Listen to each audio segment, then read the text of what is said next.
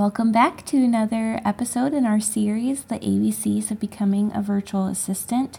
Today's episode is L is for losing clients. You guys, it happens as a virtual assistant. Sometimes your client just can't afford you anymore, or they just, you know, are taking their business in a different direction. And I just want you to know that it happens, but it is not the end of the world. I want you to keep something in mind and think about this for a second. If you're still teaching, if you lost your job, if they just said tomorrow, like, we no longer need you, you would have, you would go from the income you have to zero. But if you have multiple virtual assistant clients, if you lose one client, you still have your income from other clients to help you while you look for one to replace the one you just lost.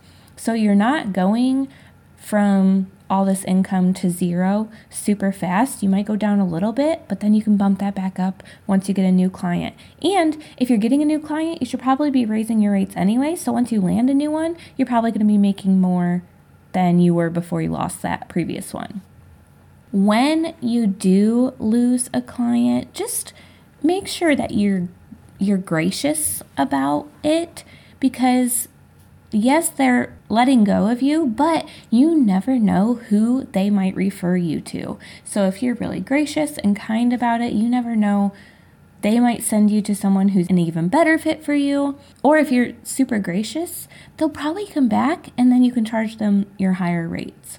So just keep that in mind. Yes, you might lose clients sometimes, but that doesn't mean you're going down to zero income. It's funny, a lot of people worry that they're not going to have a stable income as a virtual assistant, but I feel like it's more stable than teaching because you're not going to go from 60 to zero in a second. You might lose one, but you're not going to lose them all at the same time. That is super, super, super, super rare. Okay. All right, y'all. I hope you enjoyed this episode. Tune back in for tomorrow's episode, and we will see you there.